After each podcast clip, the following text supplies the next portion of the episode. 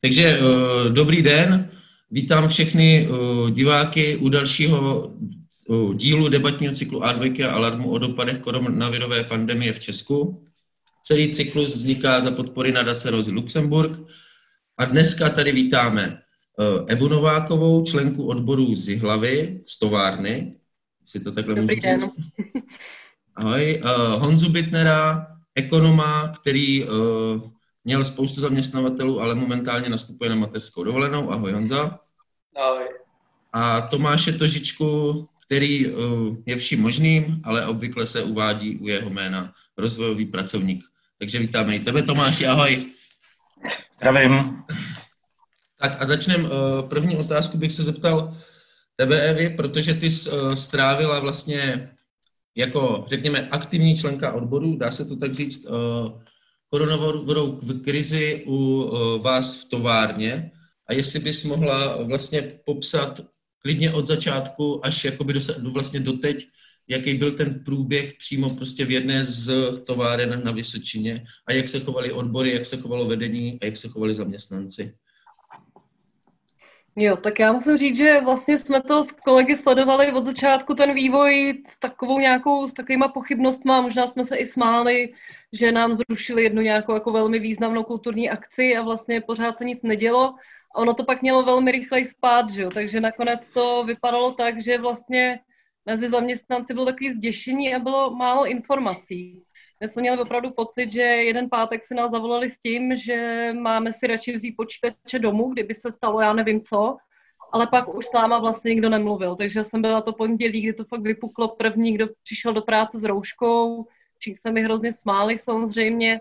A ten spál byl pak velmi rychlej, že už třetí den vlastně byli všichni vyděšení, že nemáme roušky, nikdo neví, co má dělat, nebyly tam žádné opatření, nebyla dezinfekce, byly teda samozřejmě udělané nějaké opatření třeba v jídelně, které byly velmi důležité a to jako kvituju.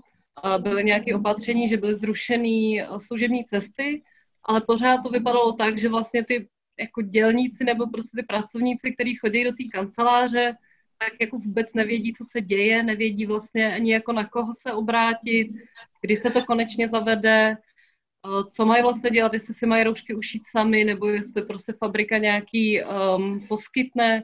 Samozřejmě jsme všichni vnímali, že jako ostatní zaměstnanci v nějakých, já nevím, zdravotních službách jsou na tom daleko hůř, ale právě proto tam bylo takové zděšení, jako tak my tady vyrábíme, nevím, hadičky do, do motorů a chtějí po nás, aby jsme sem chodili, ale vlastně s náma jako nikdo nemluví a nikdo nám nevím, ani třeba neřekne díky, že jste tu, společně to zvládneme, jo, takový ty slova, které tenkrát mě by přišly hrozně důležitý. A zlepšilo se tohle po čase třeba? Jo, zlepšilo, ale jako musím říct, že to chvilku trvalo. Já jako nechci opravdu říct, že ta firma nic nedělala. Já si myslím, že fakt jako dělala ty opatření, které potom zavedla, tak byly důležitý, ale vlastně nikdo nějak moc nepracoval s tím strachem těch lidí a místo toho, aby nám chodili e-maily, jako jo, zvládneme to, tak chodili e-maily, že když někdo bude poškozovat dobrý jméno firmy, tak z toho může mít problémy. Jo, takže jo. jsme to cítili spíš tak, jako, že nebyl tam ten partner, jako by s kým mluvit. Já jsem se dala samozřejmě do kontaktu s naším jako odborovým bosem a, a dávala jsem mu ten feedback z té naší továrny. On mi vždycky říkal, že to vezme na vedení a že už by to druhý den mělo být v pohodě a samozřejmě nic nebylo v pohodě. Takže ten tlak jakoby na něj byl ze všech stran. Já mu věřím, že opravdu se snažil dělat všechno, co mohl, protože už se v tu chvíli začaly objevovat i první případy. Měli jsme nakonec tři ve fabrice, ne teda přímo v té budově, kde dělám já, ale jako ta fabrika je tady velká. Jo, a teď jsem se trošku ztratila. Jo, jo. A jestli, a, takže po čase se tohle zlepšilo, to informování a taková nějaká kompetence i toho vedení směrem k těm zaměstnancům? Já si nemyslím, že se zlepšila informovanost, jako samozřejmě je to, já nevím, ty informace jsou vyvěšené na plakátech, ale jako lidi stejně nevědí a stejně potřebují nějaký ten osobní kontakt. Jako ty šéfové tam jsou, sedějí, já nevím, pár metrů od nás kanceláři, ale nikdo z nás, nikdo z nich s náma jako nepromluvil. Jo, takže myslím si, že si pak lidi nakonec spíš zvykli. I tím, že na Vysočině bylo to koronaviru fakt málo, tak to spíš vypadalo tak, že ten počáteční strach vlastně nahradila nějaká, nevím, apatie, anebo spíš potom už strach o práci. A lidi, jako já jsem chodila po fabrice, bavila jsem se s různýma lidma, i z kanceláře, i z výroby, já teda sama pracuji v kanceláři a vnímala jsem tam ten strach se ozvat. že vlastně byli rádi, i když jsem za nima přišla já třeba, i když nemám žádnou funkci, takže se s nima o tom někdo baví. Mhm, a teďka říkala že teďka už jako převa- začal převažovat spíš než strach z onemocnění, tak strach ze ztráty práce. A Hmm. uh, v tomto, byť samozřejmě všichni chápem, že se to nedá zobecňovat, když to je jedna továrna, ale myslím, že to je přesně zajímavé, že se to děje na spoustě míst, na spoustě míst se uh, propouští, tak uh, tady uh, v tom se taky projevil ten koronavirus, už u vás, přímo konkrétně. Já jsem zatím žádný konkrétní zprávy nezaznamenala. My se držíme jako díky vládním opatřením. Hodně lidí je na překážkách, hodně lidí na očr, takže ta výroba, i když je jako podstatně nižší, tak se to nějak zatím dá zvládat tím, že um, my jsme třeba doma na 70% platu. Zrovna dneska uh, si vybírám jeden z těchto dnů. Mm, Mm-hmm. je tam Ale- problém s tím, že je tam hodně agenturních, nebo máme v celku dost agenturních zaměstnanců a máme taky řetězený smlouvy na dobu určitou, takže je dost možný, že se tohle začne projevovat ve chvíli, kdy skončí ty vládní opatření. Jo, rozumím, rozumím. Tak jo, a to, to uh, což se teďka si myslím můžeme plynule přesunout s otázkou k uh, Honzovi, na Honzu Bitnera, protože k tomu uh, k ukončování vládních opatření a vládním opatření se ještě dostaneme, ale teďka vlastně se uh, dají všude číst, jak moc velký bude propad HDP v tomto roce, nebo ve druhém kvartále, nebo i v příštím roce. Někdo říká, že tu krizi budeme platit dva roky, někdo říká, že se příští rok zase nastartuje. Tak jak zatím ty rozumíš těm číslům, které se objevují v důsledku té očekávané nebo už probíhající začínající ekonomické krizi? Mhm, eh, díky za slovo a díky za pozvání. Eh, Já eh, ty čísla, které se teda mimochodem dost lišejí organizaci od organizace, eh, tak já je vnímám primárně, eh, primárně eh, v nějakém kontextu dost velký jako nejistoty. Protože v tuhle chvíli fakt nikdo ještě pořádně neví, co se, jestli náhodou nepřijde nějaká další vlna. Víme, že, víme, že třeba ta španělská chřipka, který se to často připodobňuje, tak ta přišla i ve třech vlnách. To znamená, že pořád existuje obrovská nejistota a souvisí to vlastně i s vládníma opatřeníma, které jsou dělané naprosto správně vždycky na kratší dobu, ale, ale pak to vede k tomu, že vlastně nejsme schopni moc predikovat, co se bude dít, eh, dejme tomu v zimě. Eh, Ten hlavní rozdíl, který vidím v tom, že třeba na tenhle ten rok se předpovídá vlastně všude dost velký pokles a následně relativně vysoký růst, tak je daný eh, jako povahou té krize, která je trošku odlišná oproti těm běžným nějakým krizím nebo recesím, protože běžně, eh, běžně recese prostě vzniká spíš buď v nějakých volatilních sektorech, a je to vidět ve stavě. jakých sektorech? Uh, volatilních, těch, který, který s tím cyklem se hodně, hodně hejbou a je to na nich vidět, což by bylo třeba stavebnictví, což momentálně není za stolik eh, zasažený odvětví. Případně uh, se to týká odvětví, který uh, jsou nějakým způsobem závislí buď na velkých investicích, které pak jako klesnou a, a dělá to nějaký střednědobý dopad, anebo na globálním trhu.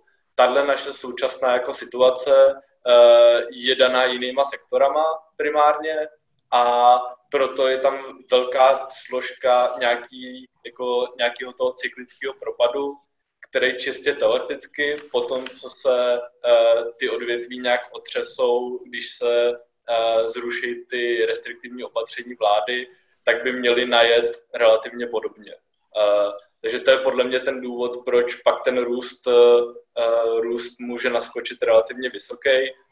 Ale možná bych ještě upozornil na to, že pořád se bavíme o HDP, což není úplně, uh, což není úplně ta správ, ten správný jako cíl, k kterému bychom měli nějak směřovat. To znamená čistě teoreticky uh, ty všechny možnosti, které můžou být, že se nastartuje znova růst HDP, nebo že ten, že ten růst HDP se zastaví, tak je vlastně irrelevantní a je potřeba se dívat na to, na nějaký jiný cíle, než jenom na ten cíl ekonomického růstu.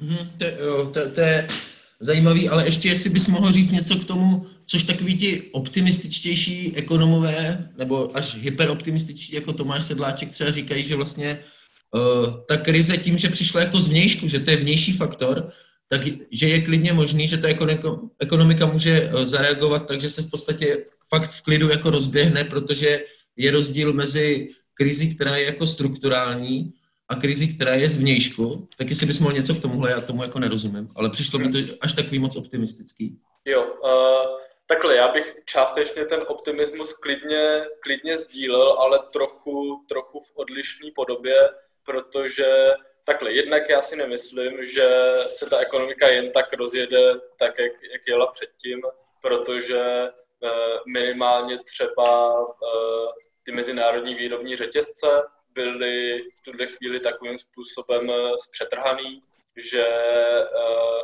že pospojovat je zpátky už se zdá v podstatě nemožný. Eh, teď jsem četl, že celosvětově hrozí už jenom v průmyslu asi 300 milionů ztráty pracovních míst právě z důvodu těch přetrhaných mezinárodních vazeb. Takže ta ekonomika se určitě nevrátí tam, kde byla předtím. A to je právě možná dobře, protože to umožňuje uh, nějakým způsobem tu ekonomiku nasměrovat tam, kde by bylo, pravděpo, kde by bylo pro nás uh, lepší, ať už s ohledem na nějakou jako mzdovou konvergenci v České republice, tak i s ohledem na klimatickou krizi celosvětově. Hmm, dobře, díky. A teďka uh, Tomáši, tebe bych se teda ještě zeptal taky vlastně, jak čteš ty čísla, co to pro tebe znamená, ale tady to, o čem mluvil teďka Honza, tak jestli tě napadají uh, nějaký recepty, který by, který třeba jako je družstevnictví nebo nějaký uh, tradičnější uh, věci, které se u nás dlouho jako nepoužívaly, pro který by třeba mohl být čas a taky, co si myslíš o tom, že třeba by mohl být i čas, což už je možná takový trochu divoký, jako zbavit se toho HDP a používat úplně prostě jiný měřítka pro tu ekonomiku, protože HDP teďka nemusí být cíl. A tak napřed, jak čteš vlastně ty čísla ohledně toho propadu? Eh, tak já myslím, že tady už zaznělo to, co, nebo navázal bych na to, co říkal Honza. Já prostě eh, ten indikátor eh, nebo index HDP prostě nemůžu brát moc vážně ani v nějakých jako standardních situacích, a to situaci, kterou máme v současné chvíli.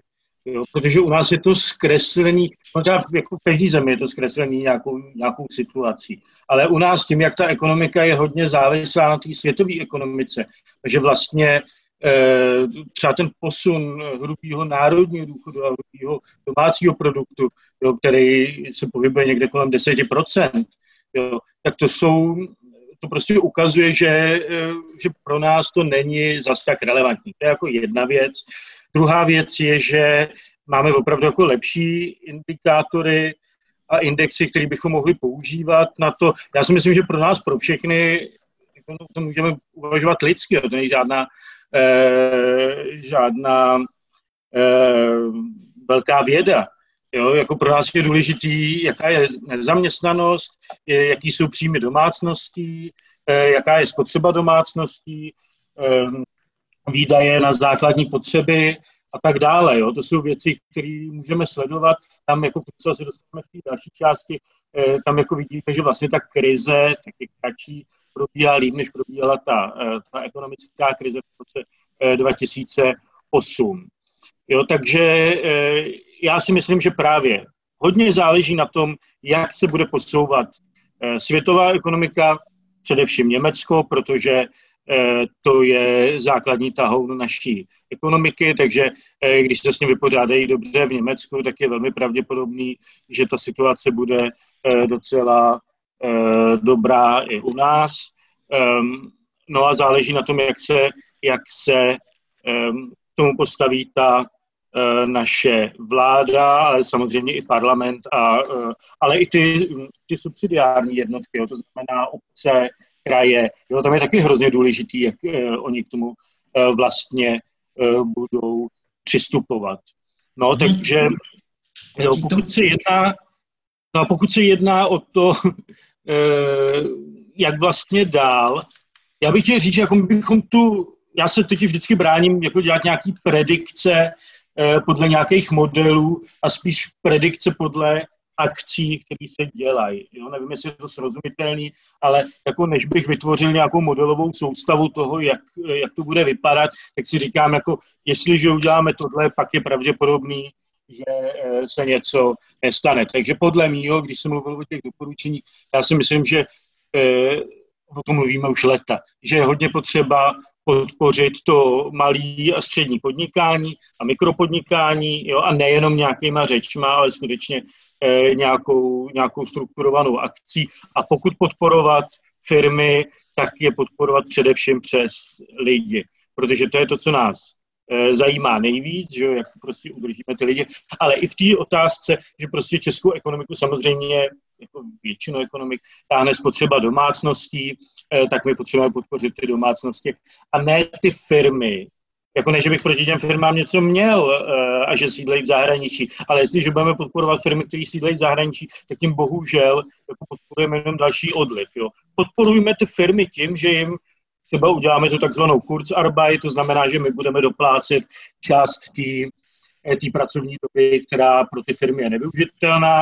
Eh, samozřejmě byla by tady vhodná nějaká dohoda v tripartitě, aby i ty zaměstnanci převzali eh, jako nějakou část té zodpovědnosti, to znamená, my budeme garantovat, nebo jako stát bude garantovat Kurzarbeit, firma bude garantovat udržení práce a odbory budou odbory přistoupí na nějaké snížení platu. Jo, to takovýhle, takovýhle modely, ale musí to být odůvodněný. Jestliže firma má pořád jako nějaký miliardový zisky, tak já se to dělat. Takže e, jako záleží na tom, jak dál se budeme eh, chovat a jak dál budeme podporovat e, lidi, především zaměstnanci. Když, když Honza mluvil o tom, že, že vlastně rozpad těch mezinárodních toků vlastně toho zboží jako může stát, eh, stát uh, hrozně moc lidí práci, což, jestli tomu dobře rozumím, tak Česká republika je poměrně závislá tady uh, na, na tomhle pohybu, tak existují nějaké recepty, které třeba, byť teďka nevíme, jak poroste nezaměstnanost a k tomu se ještě dostaneme, ale existují nějaké recepty, jak vlastně tady tohle využít právě pro tu podporu lokální ekonomiky a, ekonomiky a tak, pokud třeba i ve chvíli, kdy vlastně začne být hrozně moc nezaměstnaných kvůli tomu, že se rozpadnou tady tyhle, tady tyhle toky zboží. Tomáš, to je na tebe. No, já bych, jako my o tom, nebo jako lidi, kteří se tím zabývají, zabývají se cirkulární ekonomikou, tak o tom mluví vlastně už leta.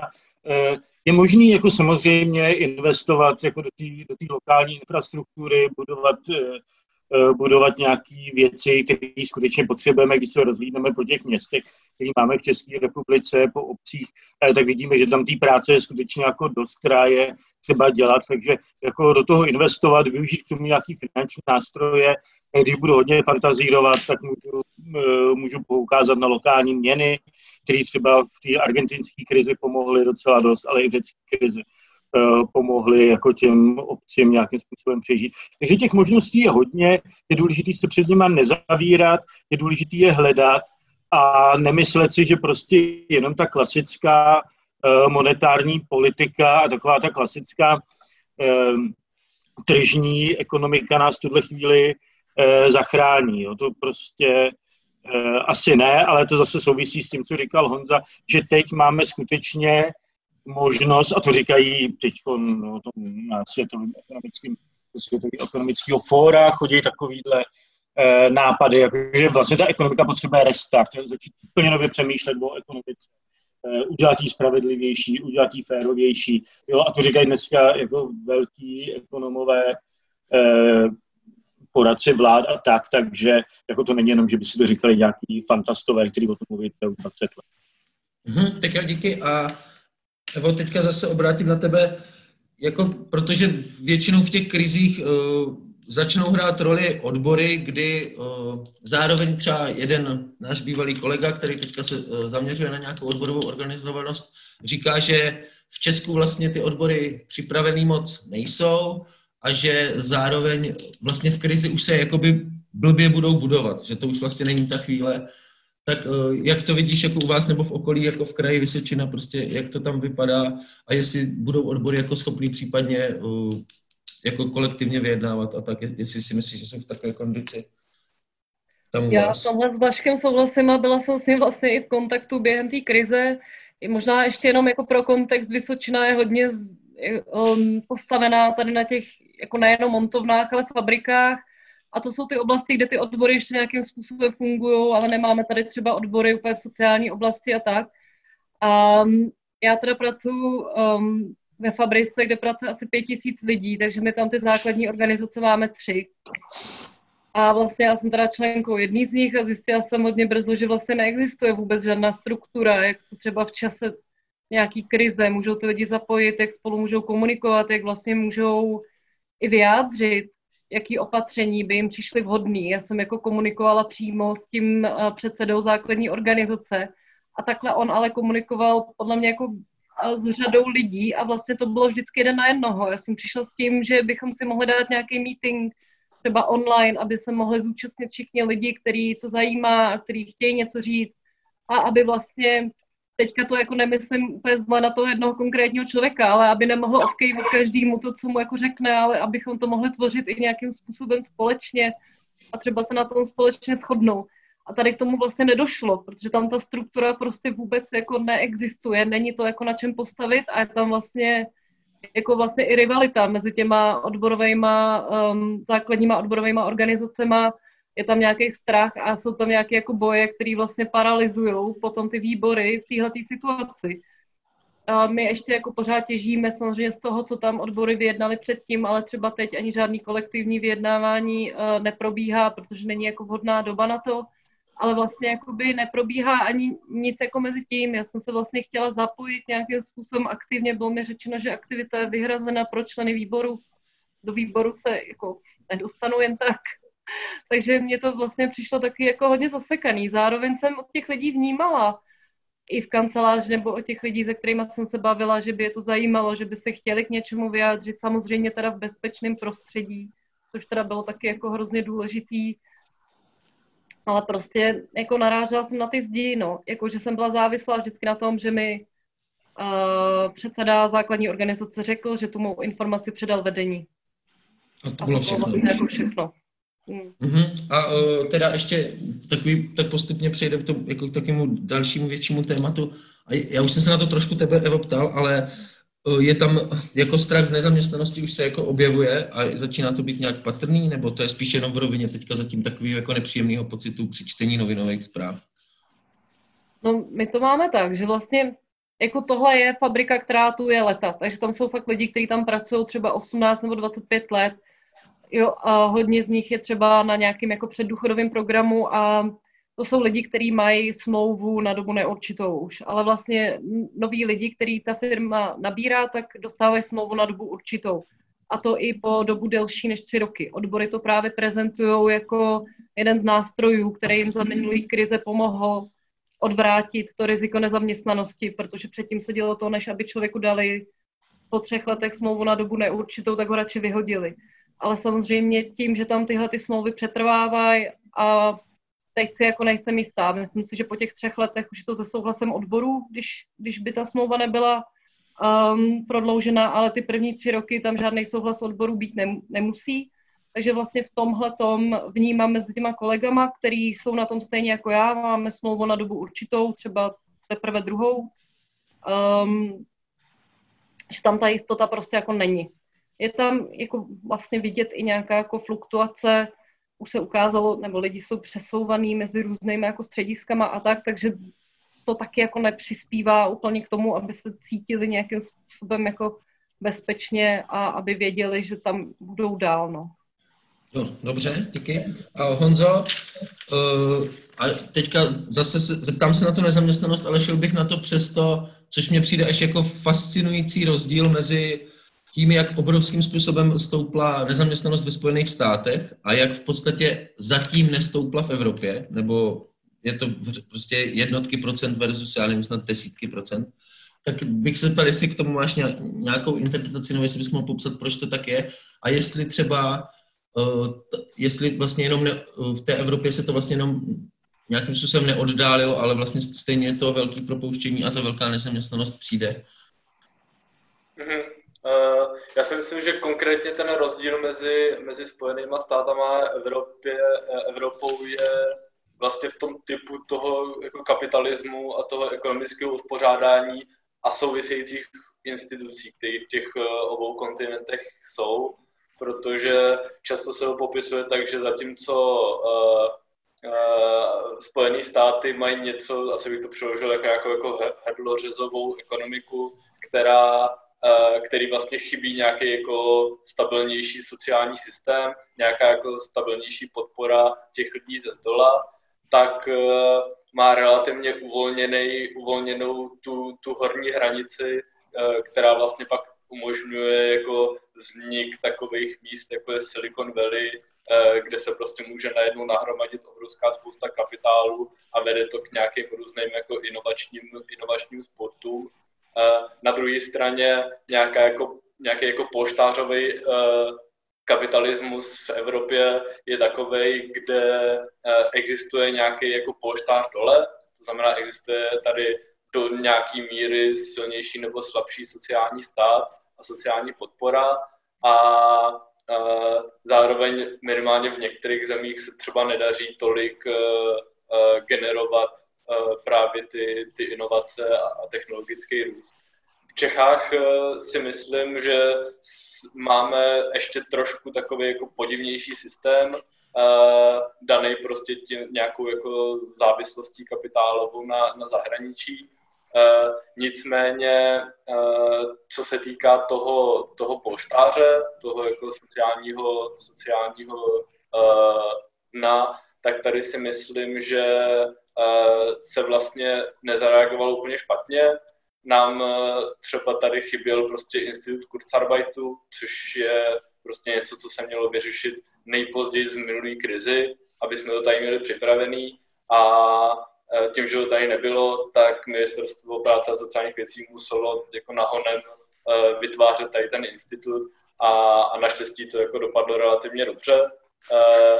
Eh, nicméně, nicméně jako v tom, jak rychle vlastně ta, ta ekonomická, ty ekonomické problémy přišly a jaký to může mít potenciální dopady prostě na, na domácnosti, primárně ty nízkopříjmový, tak takovýhle instituty tady musí existovat. A vlastně ta společnost si podle mě musí projít nějakou debatou o tom, jakou míru rizika jsme ochotní do budoucích krizí níst a jakou preferenci budeme dávat nějaký stabilitě, byť nás to může stát nějaký jako setiny procent růstu HDP. Jo, to, ty jsi mě, což asi si neměl v plánu, ale vůbec si mě uh, neodpověděl na to, jestli teda uh, si myslíš, že ten uh, že ten nárůst nezaměstnanosti vysoký přijde a je jenom odložený tady těma opatřeníma, anebo, eh, což možná to zjednodušuju, to se omlouvám, anebo že ty opatření můžou vést tomu, že vlastně ty lidi si udrží práci až do chvíle, než se to nakopne, což asi si takhle to myslel? Jo, uh, tohle to, uh, takhle, ty odhady v tuhle chvíli jsou takový, pohybují se prostě od nějakých jako uh, třech do 10% nezaměstnanosti Eh, dejme tomu na, na konci roku, spíš asi vyšší, ve chvíli jsme někde pod, eh, pod, čtyř, pod čtyřma eh, a roste to. Ty opatření, primárně teda ten, ten antivirus, tak ten hraje jako dost silnou roli, protože to jsou jako 700 tisíc podpořených zaměstnanců nebo kolik, to je prostě velký číslo a do velké míry to jakoby oddaluje příchod toho problému a zároveň ho ale snižuje, protože některé firmy, které toho prostě využívají, tak eh, budou moct navázat svou činností hnedka po tom, co se to zruší. Nicméně eh, jako načasování toho phase-outu, toho antiviru eh, je něco, co je dost těžký a asi to nepůjde úplně udělat bez ztráty kytičky a protože prostě některé ty odvětví na tom budou hůř i, i na podzim, i v zimě, některé odvětví se budou moct vrátit úplně normálně. To znamená, ten nárůst nezaměstnanosti je pravděpodobný a na druhou stranu my jsme začali jako s nezaměstnaností v podstatě skoro nulovou, nějakou jako dvouprocentní a to je nějaký jako poštář, se kterým jsme šli do té krize, který eh, vlastně nám, nám trošku vykompenzoval ty chybějící instituty, které jsme tady neměli. Na druhou stranu je to pořád dokola ta stejná debata, že my si tady jako nízkýma mzdama kupujeme nízkou nezaměstnanost. A to je zase debata, která musí přijít a je otázka, jestli pokud chceme udělat nějaký, nějakou strukturální změnu ekonomiky, nějaký strukturální skok, tak jestli náhodou nejsme ochotní trošku té nezaměstnanosti jako upustit, aby jsme eh, tady podpořili prostě tu mzdovou konvergenci tolik jenom. Tomáš, ty chtěl navázat, nebo se mě to jenom zdálo, že ti zazářili oči? Jo, on potom to Honza řekl, ale tady bylo několik věcí, kde vlastně jako trefil přesně řebík na lávičku, to, co jsem chtěl říkat. Já jsem si to vždycky napsal, než jsem to dopsal, tak to, eh, tak to Honza akorát řekl, ale co je důležité u té nezaměstnanosti, abych neopakoval to, co říkal on, je, jako my se nebavíme o číslech, jo, to jsou lidi, jo, který prostě mají rodiny, děti a tak. A jako každý den, který oni mají ty peníze na to, aby si mohli koupit to, co potřebují, je prostě výhra. Jo, jako z tohohle hlediska se na to musíme koukat. Takže jestli jako o týden odložíme to, že, eh, že budeme muset poslat na nějaký nízký sociální dávky, tak je to vždycky, eh, tak je to vždycky plus, protože většina těch lidí, který podporujeme, jo, tak ty nám tady, ty nám tady dostáčí právě tu spotřebu. Jo. Protože ty nakupují, my si ty peníze nevemou a nepošlou je na Kajmanský ostrovy jo, jako to udělají některé eh, firmy, které podpoříme. Ehm, ale oni prostě půjdou do krámu a koupí si za to ty věci, které se vyprodukovaly částečně u nás. Takže to je důležitý. Pak jako já si myslím, že eh, ale to je nepoučitelný, jo, že jako my jsme tady měli tu krizi 2008, řešili to pravicové vlády a vlastně jako ne, ne, ne, neudělalo se s tou vůbec nic. Jo. Jediný vlastně nějaký pokus o řešení byla, byla uh, bylo vytvoření nějakých daňových rájů, jo, jako z České republiky udělat daňový ráj, kdy se tady vymýšlelo to snížení eh, daní z dividend a eh, právě se vytvořil ten, eh, ten rostomilý zákon o hm, svěřenských fondech, který využívá premiér Babiš, tak to bylo vymyšlený právě to je jako klasický nástroj eh, na praní špinavých peněz, eh, daňový úniky a tak, tak to vymysleli právě za eh, Nečasa Kalouska k tomu, aby um, aby se natáhli ty finance, jo, což se nepovedlo samozřejmě, ale místo toho, aby se vymýšlely nějaké věci, které by nám pomohly řešit tu krizi um, a nějakým strukturálním způsobem by fungovalo. To se ukázalo právě u těch eh, českých finančních institucí, kterých teda e, nemáme moc. Jo. Podívejme se hlavně na exportní banku a e, garanční a pojišťovací společnost. A ty mají jako nejvíc starostí teda sami se sebou, protože musí jako sanovat ty věci z minula. Ale eh, vlastně ty by taky mohly pomoct nějak eh, tomhle tom, ale nemáme žádný, žádný finanční instituce, které by třeba pomáhaly právě tomu malému a střednímu podnikání, družstevnímu podnikání, nemáme legislativu, která by tohleto racionálně zajišťovala. Teď myslím, narážím samozřejmě na tu kampeličkovou krizi v těch devadesátkách, kdy se vymýšlela, kdy se vymýšlely zákony tak, aby sloužily vlastně k tunelování. Jo, ta legislativa to vypadalo opravdu jako, jako nějaký mafiánský, mafiánský nástroj. Um, paradoxní je, že vlastně uh, podobná situace byla v Malajzii deset let předtím. Prakticky obdobnou legislativu jako u nás. Takže jako tyhle ty věci se neděly a tyhle ty věci jako by bylo super fajn, kdyby se aspoň s nějakým eh, nějakou vizí podařilo eh, prosadit. Což jako samozřejmě vždycky můžeme říct, jako tak bojujeme eh, vyhraný nebo prohraný bitvy. Jo? Jako teď řešíme tady to a příští krize bude vypadat úplně jinak. Ale jako některé věci jako tady zazněla ta uh, Kurzarbeit, teda ten uh, doplatek Teamsdy, tak to jsou věci, které se nám prostě hodí pro cokoliv, pro povodně, já nevím, jakoukoliv situaci. A bylo by fajn, kdyby prostě se vytvořily nějaké pracovní skupiny, ale to by mohly dělat i kraje, nejenom vláda, který by jako tyhle ty věci, tyhle ty věci prosazovala. No a pak jsem chtěl říct, že jako my tady přes všechny výhrady, které můžeme mít k tomu evropskému rozpadající se sociálnímu státu, tak my opravdu jako, tady se přece ten stát, tady se přece jako ta Evropská unie snaží mnohem víc, nebo státy Evropské unie mnohem víc garantovat tu jistotu pro ty lidi. Jo, když to jako v, tý, v těch Spojených státech, jako ta jistota je za, zaměřená na ty firmy. To tam taky jako jejich zákonodárství mnohem víc umožňuje dotovat, eh, dotovat firmy a 90% toho, co si můžou dovolit ve Spojených státech, by prostě v Evropě neprošlo, protože by to bylo, eh, protože by to bylo Evropskou komisí smetený jako nezákonná eh, podpora. Takže to je taky jeden z těch důvodů, jeden z těch důvodů, které k tomu vedou. A jinak si myslím, že skutečně nejdůležitější je, že musíme udržet prostě ty lidi v nějaký, nějakým solidním postavení co nejdelší dobu. A to jak konec konců eh, tady zaznělo už, eh, to je důležité pro to, abychom se opravdu mohli zase vrátit do situace, která eh, do nějaký normálnější situace, která potom nastane. A ty jsi to trošku jako sám naznačil, ale já jsem se chtěl zeptat právě na to srovnání vlastně s tou krizí 28, 29, 20, kdy tady byla snaha vlastně se z toho vyškrtat ven, což zatím to vypadá, že ta vláda jako nedělá a asi ani nechce dělat, nebo se tak tváří, jestli to dobře chápu, ale zároveň jsou to jako dvě trošku rozdílné věci, že jedna věc je, jak se chovají teď a potom, eh, jaký mají plán eh, z té krize jako ven, jestli, jestli máš k tomu něco, Tomáši, tady k tomuhle, jakože a i s tím, včetně toho srovnání s tou minulou krizí, kdy vládla vlastně pravice.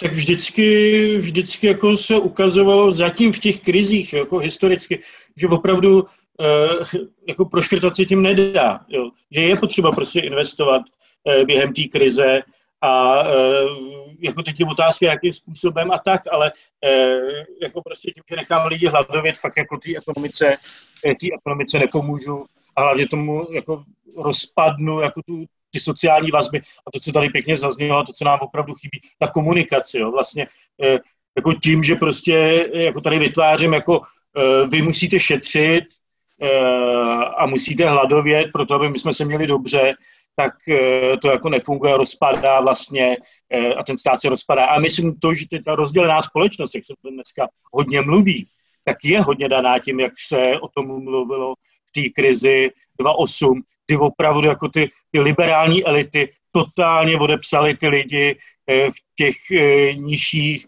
a nízkoplacených zaměstnaneckých pozicích a tvářili se, jako že vlastně oni se obětujou a tam ty lidi, kteří ale měli řádově nižší platy, eh, jako se obětovat nechtějí. Jo?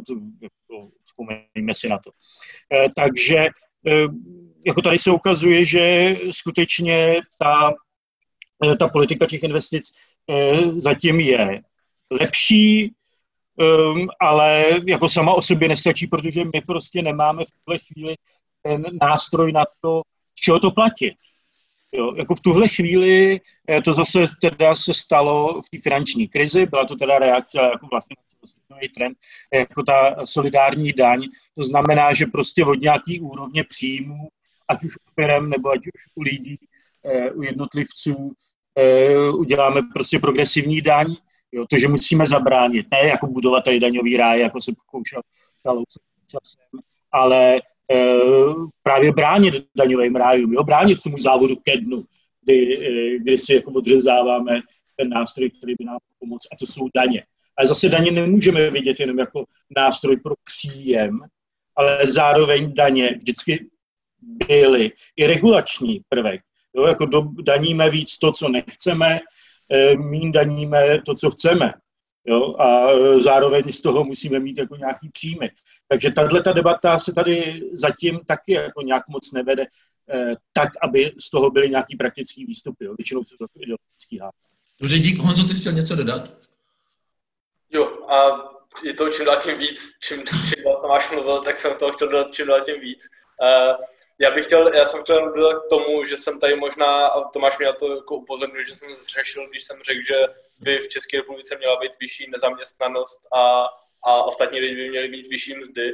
To má jít samozřejmě tohle z toho ruku v ruce jako s nějakou jako aktivní politikou zaměstnanosti, s úpravou jako podpory v nezaměstnanosti, která v tuhle chvíli jako v České republice skoro nejvíc trestá jako dlouhodobou nezaměstnanost a podobně. To znamená, jako to musí jít ruku v ruce. A jestli si teda můžu dovolit ještě, ještě dodatek na tvoji druhou otázku, uh, co spokládal Tomášovi, a to je uh, otázka toho, jak se, jestli se proškrtat nebo ne. Já si myslím, že ta minulá krize ukázala, že proškrtat ne, v tuhle chvíli už jako víceméně skoro všichni jsou jako keynesiánci, že jako proškrtat ne. Uh, nicméně hrozí tady to, že se jako, uh, že ty investice jako nebudou to, co si představujeme pod proinvestováním se, protože uh, jsou dvě věci. První věc, hm, dlouhodobě se na to upozorňuje, tady chybí hospodářská strategie této země, ale země neví vlastně, co chce dělat to znamená, ve chvíli, kdy má začít investovat a má to dávat nějaký smysl, tak ona vlastně neví jak, protože na to nemá žádný papír. To je jedna důležitá věc. A druhá důležitá věc, eh, eh, ten stát se dlouhodobě brání nějakému jako eh, tomu, že by jako měl vybírat nějaký vítěze, že by měl cíleně podporovat nějaký perspektivní sektory, ať to jsou jako nanotechnologie, zelené investice, ví co. Tomu se brání ale zároveň z druhé strany přichází jako to, co by se dalo nazvat, jako že si naopak lůzři začnou vybírat ten stát. Vidíme to třeba na tom příkladu Smartwings, že prostě jako skomírající firma přes Konexe se snaží z toho státu vydovat ty peníze, které by naopak mohly jít do těch perspektivních sektorů. Je potřeba hospodářská strategie. Jo, že, že chybí vlastně. Ale ještě teďka, jestli můžu na tebe, Evo, tak jak, jak hodnotíš ty vlastně zatím uh, tady ty opatření, o kterých mluvili Tomáš i Honza, jako Kurzarbeit a všechny tady ty, tady ty včetně těch opatření, uh, to ošetřovný a takhle, tak jak se to jako v praxi, uh, se ti to jeví, jako že to bylo efektivní v tuhle chvíli? Já sama za sebe jsem tam vnímala několik rovin a ta první byla třeba ochrana zdraví některých těch zaměstnanců, jak jsem zmiňovala, tak uh, jsme to, máme u nás lidi, kteří jsou třeba v tom předdůchodovém věku, máme tam lidi třeba, kteří mají, se starají o rodiče, lidi, kteří prodělali nějaký vážný nemoci, takže to jsem vnímala vlastně jako pozitivně, že vlastně byly i ty home office pro kancelářský zaměstnance, byly tam, um, do teďka čerpáme Kurzarbeit, nevím, jak dlouho to teda ještě bude, ale jako to je určitě super. Um, očr, jo, to bylo taky dobrý, určitě tyhle ty všechny um, opatření u nás ve fabrice lidi jako kvitovali nakonec. Samozřejmě ze začátku tam byly obavy, že se sníží příjmy, ale my vlastně, jak jsem zmiňovala, ještě jako benefitujeme z toho, co odbory vyjednali v předchozích letech, takže vlastně jsme ještě dostali třeba i bonusy teďka uh, v létě, takže ono se to zatím tak nějak jako vyrovnává a ty poklesy v těch příjmech nejsou zase až tolik vidět, nebo aspoň nezaznamenávám vlastně žádný jako takový zprávy od svých kolegů. Um, jo, možná jsem chtěla říct ještě, na začátku jsme se bavili, jestli mě máš představit jako zastupitelku, já jsem teda zastupitelka tady v Jihlavě a to, co tady uh, Honza i Tomáš zmiňovali o škrtech a o investicích, tak to hodně teďka řešíme právě na úrovni města. A jsem vlastně ráda, že se nebavíme jenom o těch škrtech, ale že se bavíme i o tom, jak zvýšit uh, přímou stránku a vlastně o těch investicích, které jsou důležité. Takže my třeba teď budeme jako stavět nový zimní stadion, protože to považujeme za důležitý i z hlediska nějaký té práce a prostě rozvoje toho města. Mm-hmm. Já, jestli, jestli ještě k tomu můžu, k tomu městským, že to Tomáš to vysloveně zmiňoval, vlastně, že, že, to, že to není jenom věc státu, ale vlastně hodně věc těch samozpráv, které můžou udělat jako hodně, tak jako to se tam ještě tebe, jako, tak kromě toho třeba tady téhle investice, tak co tam jako vidíš za ten potenciál, čím se potom dostaneme, no teďka se tam na tohle, ještě jenom bych řekla, kromě teda toho stadionu, jako, že to asi by nemělo být jenom, že se postaví stadion, jako, Jo, samozřejmě, jasně. Jako musím uznat, že tohle není úplně moje parketa, jo, takže nevím, eh, jestli to zvládnu nějakým způsobem obsáhnout, ale třeba jako velmi kvitu to, že jedno z těch opatření, které jste udělal, tak bylo odpuštění nájmu eh, v komerčních prostorech eh, ve vlastnictví města. A potom jsou tady nějaké jakoby menší iniciativy na to, aby se vlastně podpořili tady ty malé podniky, aby nám ty mm, provozovatelé různí neodcházeli z města. Um, podařilo se nám třeba neškrtat úplně v kultuře, což mi přijde taky jako hrozně důležitý, protože to byl sektor, který byl postižený skoro nejvíc. Mm. A, kdy, a, když, když, se, když se tady mluvilo o tom, tady jako takový ty uh, jako vznosné myšlenky, že vlastně by to mohla být jako i příležitost pro nějakou jako celkovou restrukturalizaci, pro i pro mm. myšlení toho, co chceme pro ty vyšší, uh, vyšší mzdovou úroveň, tak celkově, tak uh, co třeba ty bys si jako vyloženě představovala? A teďka bych spojil obě ty tvoje role jako zastupitelky a, a, a zároveň odborářky nebo členky odboru, jak ty říkáš, jako hm. kdybys to spojila a, a hm. teďka už jako klidně z hlediska nějaký fakt jako politický imaginace vlastně, co, co tě jako by nejvíc... Já jsem jako... taky, hm, pardon, bývala sociální pracovnice. A je to i uh, vlastně ten směr, kterým se zabývám na zastupitelstvu a vnímám jako velmi velký nedostatek kvalitních lidí v sociální práci a i to, že ty inovativní projekty, které teď budeme potřebovat, nejde jenom o Housing Fest, který třeba tady teďka zrovna realizujeme v hlavě, ale i další, tak stojí a padají na kvalitních lidech a ty kvalitní lidi teďka nemáme. Takže tam si myslím, že právě i role těch obcí a těch krajů, aby zajistili dostatek kvalitních pracovníků a to, aby měli právě to zázemí, stabilitu a dostatečný finanční ohodnocení, aby měli možnosti se vzdělávat a aby um, měli jakoby i ty příležitosti, jak se napojit na nějakou jako zkušenost ze zahraničí a z jiných měst. A tohle to jsme tady opravdu tvořili, protože jako bydlení teďka, nebo já to vnímám tak, že to bude ještě čím dál tím větší problém vzhledem k tomu poklesu příjmů. A vlastně pořád ty sociální služby někdy tady jsou vedený v takovém jako velmi konzervativním stylu a směru, který jako nedokáže zareagovat potom na tyhle ty krize a nedokáže s těma lidma pracovat tak, aby se na to dno opravdu nedostali a případně, aby tam strávili co nejkratší dobu. No, dobře, a teďka, teďka na tebe, Tomáši, se tam, že tady ty jsi tak jako nejvíc mluvil o tom, nebo a, všichni tři jste mluvili o tom, jako, že tady máme nějaký problémy a že bylo potřeba se zamyslet na tom, jestli třeba ty nízký mzdy úplně nevypustit, jestli nerestrukturalizovat, jestli se nepustit do nějaký úplně jiného typu investování a tak. Ale což je samozřejmě dost pochopitelný, že v debatě, kterou dělá Alarm, se něco takového jako padne, ale zároveň, a začnu teda u tebe Tomáš, myslíš si, že to je, mm, že skutečně ta krize, která asi nastává, je jako příležitosti, že by se to mohlo jako pohnout, anebo v podstatě je to, že prostě premiér je Babiš a je to v podstatě jako zablokovaný, nebo myslíš, že to je fakt jako skutečně by se něco mohlo stát takového? Ne, tak já, jenom nějaký prvky. Ne, tak jako samozřejmě jako premiér a vláda je jako důležitá jednotka jako při tom řízení státu, ale fakt to není jediný. Jo, jako tady prostě, že 10 milionů lidí máme, já nevím, 5 tisíc, 8 tisíc obcí, Eh, a kraje a všechno tohle, ta struktura prostě má ten potenciál jako se měnit. Jo. Eh, a krize je vždycky jako možností to změnit. Ale jako ne vždycky jako ta změna je pozitivní. Jo. Bychom samozřejmě byli rádi a tady jako v této debatě představujeme ty pozitivní možnosti, ale samozřejmě jsou i ty negativní možnosti, že se právě utuží eh, ta, ta vláda těch oligarchů, jo, protože ty jako nejvíc přežijou, protože mají ty zásoby, takže jako ještě skoupějí jako to, co ještě do teďka jako neskoupili, tak to skoupějí, že? tak to jsme bohužel třeba viděli jako při povodních, který znamenali, znamenali i těžkou ránu pro tu lokální ekonomiku, protože ty malí podnikatelé se z toho samozřejmě dostávali hůř než ty, než ty velký. Jo? A, a na tohle se třeba vůbec nemyslelo, um, a to nejenom u nás, jo, protože vlastně to nebylo. Takže jako já si myslím, že tady je jistý potenciál, jak to měnit. Můžeme k tomu využívat už i ty stávající, i ty stávající věci, jako třeba, eh, jestliže budeme stavět eh, jakoukoliv investici ve městě, tak je dobrý vědět, že máme prostě evropské směrnice, které nám umožňují um, při té při tý, při tý státní zakázce nebo obecní veřejné zakázce uh, zohlednit i ekologický a sociální pravidla, aniž bychom tím porušovali evropský konkurenční zákon nebo směrnici, takže na to je třeba dobrý myslet. Eh, je důležitý jako přitom, eh, ale i pro nás, jako řekněme sociální liberály, tak je důležitý myslet, že prostě tady vždycky jsou nějaký slabší a silnější v tom systému. Jo? A je důležitý myslet především na ty slabší.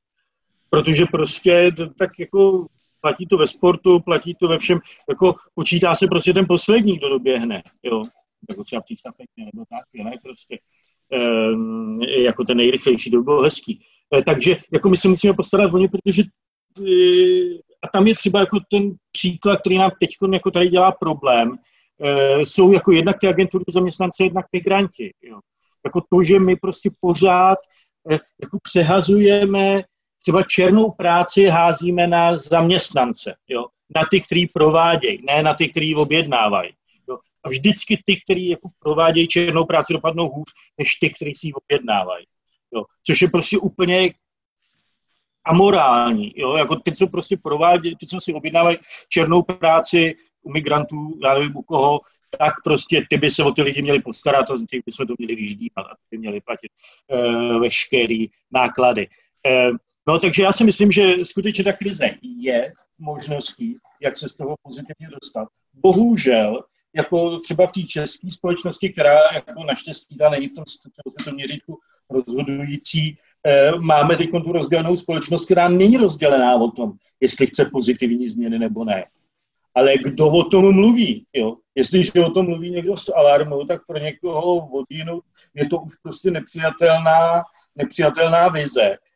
Jestliže o tom mluví někdo, nebo jmenovat, no ty časopisy je fakt hodně, tak pro ty z té druhé strany to taky nepřijatelná vize. Místo, aby jsme byli schopni mluvit, a to neznamená, že musíme být kamarádi, to v žádném případě, ale abychom byli schopni mluvit o nějakých, o nějakých uh, racionálních postupech, který společně budeme prosazovat a ne se jenom třískat ideologiemi. Mm. Myslím, že to by mohla tahle krize tomu pomoct. Honzo, stejná otázka. Je, No, já ještě jedno, jako tady se ukazuje to, že, to, že vlastně ten Babiš e, a Babišovo vláda e, se sociálníma demokratama, že, e, jako dělá tyhle ty opatření, tak tím vlastně jako získávají na svou stranu jako poměrně velkou podporu. Jo, protože ukazují nějakou solidaritu s těma lidma. Jo, na rozdíl od té od krize v tom 2008, kdy prostě ta vláda se totálně od těch lidí odřízla a mluvila o nich jako o lůzrech, který prostě nejsou schopni se to zajistit. Jo. Takže z tohohle bychom se měli poučit. I jako třeba v tom liberálním prostředí, řekněme. A mm, ať už je to tato sociálně, nebo řekněme spíš, eh, spíš politicky liberální prostředí, se z toho poučit a jako eh, opravdu se podívat na to, jak ty lidi žijou a stát na jejich straně.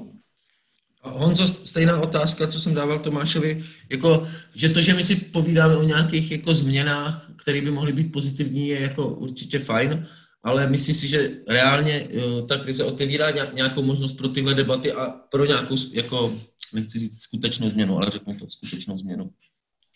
Já si myslím, že uh, jako i teoreticky, i prakticky otvírá a ty jako příklady toho, že dělat věci, o kterým se třeba nám v předchozích letech jenom snělo, tak, uh, tak že to fakt jde realizovat. Mně napadá uh, už jenom to, že jakákoliv státní pomoc jde přeci navázat na to, aby, ten, aby ta firma nedanila v daňovém ráji.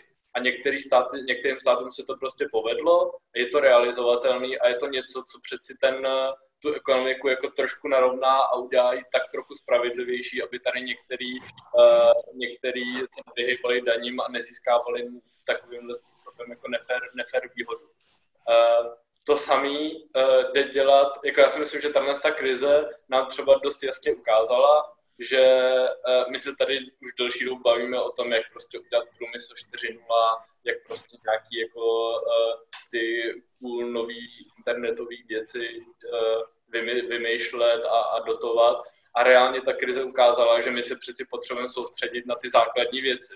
Myslím si, že nás čeká velká diskuze nad jako promyšlením zemědělství znovu, úplně od znova, jak vůbec funguje to zemědělství a k čemu to vede, protože kromě toho, že se zdá, že je neudržitelný, že to, jakým způsobem veřejný peníze tam proudí, tak úplně jako té udržitelnosti nepřispívá. A že v takových těch krizích, když jsme prostě, i když bychom ten potenciál měli, tak jsme závislí jako na importu a, a, a jakýkoliv pohyb české koruny zvedne ceny pod, základních potravin, tak to jsou prostě věci, které si tady musíme prodiskutovat a musí tomu uh, nějaký jako politiky odpovídat. A uh, poslední věc, kterou bych asi řekl, uh, a, a Tomáš to naznačil, tak je v tuhle chvíli obrovský prostor pro debatu nad daňovou reformou, protože daně se zasekly v 90. letech a myslím si, že v momentální chvíli, kdy se tady jako šermuje půl bilionovýma, půl bilionovýma deficitama a bilionovými podporama firem, tak je možný se začít bavit prostě o nižších částkách, což jsou prostě daňový příjmy státního rozpočtu. A myslíš, že to je reálný, že, že se tady ta debata teďka jako, nejen, že to je potřeba, ale že za současný politický konstelace prostě se ta debata odehraje? Já jsem Protože prostě bude muset. Jako. Já jsem optimista. Já jsem optimista a věřím tomu, že ta debata se odehraje a, a, a budu i doufat, že skončí dobře, byť eh, tam ta pravděpodobnost už je nižší.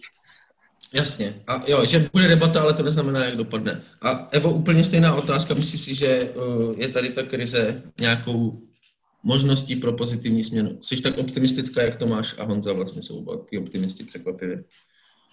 Mně to asi hrozně záleží, jako z jaký pozice se na to dívám. Když se na to budu dívat z pozice ano, řadový zaměstnankyně ve fabrice, tak tam úplně jako tu naději nemám. Tam mám spíš fakt strach jako z té prekarizace a z toho, že se lidi budou bát a že tam opravdu bude strach se prostě ozvat proti těm podmínkám pracovním, které už teď jsou špatný a budou ještě horší.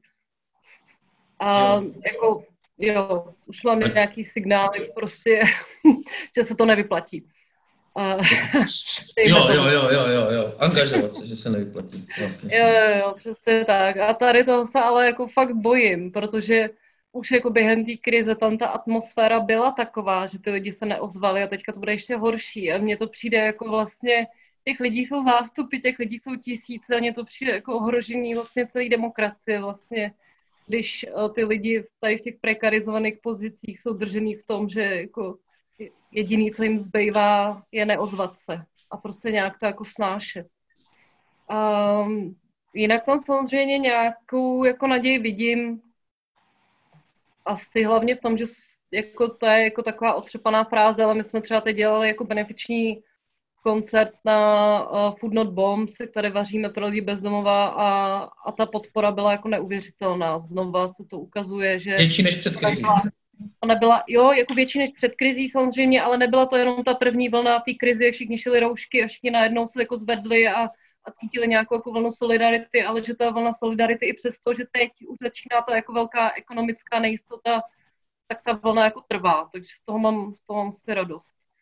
Mm-hmm. A tak já teďka, uh, tak Eva dala i optimismus, i pesimismus a Tomáši, tebe se zeptám na, uh, na tvoji jako, čeho se bojíš, no, k čemu by ta krize mohla vést ekonomická. A nemyslím jenom politicky, ale tak sociálně, sociálně prostě hlavně v nějakým nejbližším roce, jo, ať se nedostaneme do nějakých technofašismů za deset let. A čeho se bojím je, jako přesně to, co řekla Eva. Jo, jako to zaznělo úplně, úplně uh, pregnantně, eh, jako lidi se začnou bát, začnou držet hubu a prostě ten, ať už to bude kdokoliv, jako té moci, to prostě tam se, jako teď se bavíme o Andrejovi Babišovi, ale já bych měl strach jako z kohokoliv, kdo by tam byl. Třeba kdyby to byl můj kamarád, jo.